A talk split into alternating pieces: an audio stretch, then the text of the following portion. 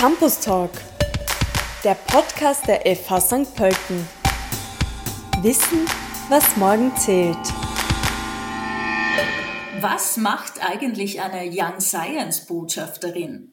Tatjana Aubram ist Junior Researcherin am Department Management und Digital Business und Young Science Botschafterin. Doch was heißt das eigentlich? Wissenschaftliches Arbeiten wird immer wichtiger und je früher man sich damit auseinandersetzt, desto besser. Tatjana Aubram gibt deshalb Schülern und Schülerinnen Tipps für ihre vorwissenschaftlichen Arbeiten und zu ihrem Spezialgebiet Financial Literacy. Hallo Tatjana. Hallo, grüß dich. Du warst neulich an einer Schule eingeladen als Young Science Botschafterin. Was machst du da genau? Genau, das ist eine Plattform, wo sich junge Forscherinnen und Forscher anmelden können, sich quasi zur Verfügung stellen. Und die Schulklassen bzw. Lehrer und Lehrerinnen können dann aus, also von diesen Forscherinnen auswählen und treten dann mit diesen Forscherinnen in Kontakt. Die suchen das eben aus, je nachdem, welche Schwerpunkte und Forschungsbereiche diese Forscherinnen bzw. Forscher haben. Und im letzten Fall war es eben so, dass der Lehrer mit der Bitte an mich herangetreten ist, eine Art Workshop zu machen zum Thema wissenschaftliches Arbeiten für seine Klasse, die nächstes Jahr eben maturiert und auch eine vorwissenschaftliche Arbeit schreiben soll. Und die Schülerinnen und Schüler haben mir dann vorab schon Fragen geschickt und die sind wir dann einfach gemeinsam vor Ort durchgegangen und natürlich dann auch Fragen, die spontan aufgekommen sind. Was beschäftigt die Schülerinnen und Schüler da in Bezug auf ihre vorwissenschaftlichen Arbeiten? Was waren so die Fragen? Für viele war es ein großes Fragezeichen, wie sie überhaupt beginnen sollen, wo sie anfangen sollen. Aber es waren auch ganz viele klassische Fragen, wie zum Beispiel, wie zitiere ich richtig, wo finde ich gute Quellen, was sind überhaupt gute und seriöse Quellen, wie viele Quellen sind gut? Gibt es da ein, eine Mindestanzahl oder ein Maximum an Quellen, das ich verwenden sollte? Wie bringe ich Personen bzw. Unternehmen dazu, an meinen Umfragen teilzunehmen oder an einem Interview teilzunehmen? Wie bereite ich mich auf ein Interview vor?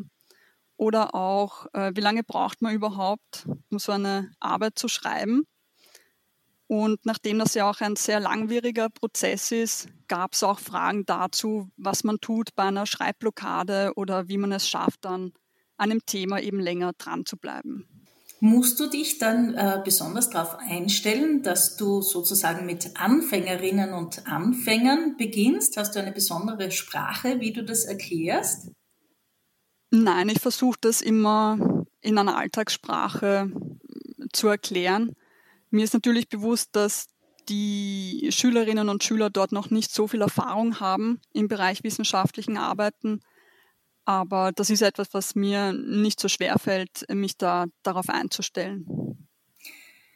Jetzt mal abgesehen von den Arbeiten, die man eben zur Matura oder dann im Studium schreibt, hat es generell Vorteile, wenn ich wissenschaftliches Arbeiten beherrsche? Ich finde schon. Ich finde, da gibt es mehrere Vorteile, wobei alles davon auch immer Übungssache ist. Also ich finde, das ist jetzt keine Sache, wo ich sage, so funktioniert es und das ist dann, also erfahrungsgemäß funktioniert das dann nicht, dass man das immer gleich eins zu eins umsetzen kann. Es gibt danach, behaupte ich, immer äh, persönliche Learnings, würde ich jetzt mal sagen. Aber ich finde, wenn man das regelmäßig übt, dieses wissenschaftliche Arbeiten, dann lernt man dadurch gut selbst Informationen zu recherchieren, eben gute Quellen von weniger guten Quellen unterscheiden zu können. Und das macht dann, finde ich, auch weniger abhängig davon, dass das jemand anderer für mich macht. Also ich finde, es hat insgesamt eine positive Auswirkung auf die Medienkompetenz allgemein. Also auch wenn in, in Medien zum Beispiel über Studien berichtet wird, dann ist man in der Lage, das immer besser auch selber kritisch zu hinterfragen, sich zu fragen, wie ist man auf diese Ergebnisse gekommen, welche Methoden wurden da verwendet und lassen diese Methoden eigentlich die geäußerten Aussagen zu. Aber auch hier sind wir eben wieder im Bereich Medienkompetenz und genau, ich finde, es, es verbessert auch die Recherchekompetenz insgesamt, die wir ja auch immer wieder in unserem Alltag brauchen. Also nicht nur bei Studien, sondern auch wenn wir vor allem größere Dinge kaufen wollen, wie zum Beispiel bei einem Autokauf, auch da recherchieren wir meistens und äh, vergleichen die Produkte. Ja, was kann das eine Auto besser, was kann das andere Auto besser, wie wirkt es sich auf den Preis aus, etc. und welche Vor- und Nachteile hat das. Also diese Recherchekompetenz ist, finde ich, überall sehr nützlich. Und der letzte Punkt, der mir einfällt, ist, dass man, finde ich, dadurch auch lernt, Themen in ihrer Ganzheit zu betrachten. Also erfahrungsgemäß gibt es ja immer mehrere Perspektiven, die man dabei einnehmen kann und daraus ergeben sich womöglich auch unterschiedliche Vor- und Nachteile. Und wenn man da Übung darin hat, dann ist man, finde ich, weniger beeinflusst dadurch, wenn es eine einseitige Berichterstattung gibt oder jemand nur einseitige Aussagen tätigt. Mit dem Autokauf kommen wir jetzt schon ein bisschen in dein Spezialgebiet hinein. Du schreibst ja deine Dissertation über Financial Literacy. Was bedeutet denn das?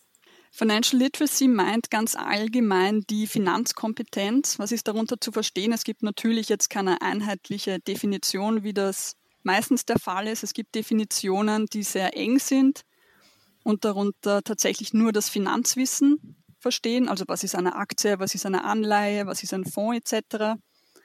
Aber andere Definitionen sind etwas weiter gefasst und umfassen auch äh, die Anwendungskompetenz, also dass ich nicht nur weiß, was ist eine Aktie, sondern auch, wo, kann, wie kann, wo und wie kann ich eine Aktie kaufen, was muss ich dabei beachten etc.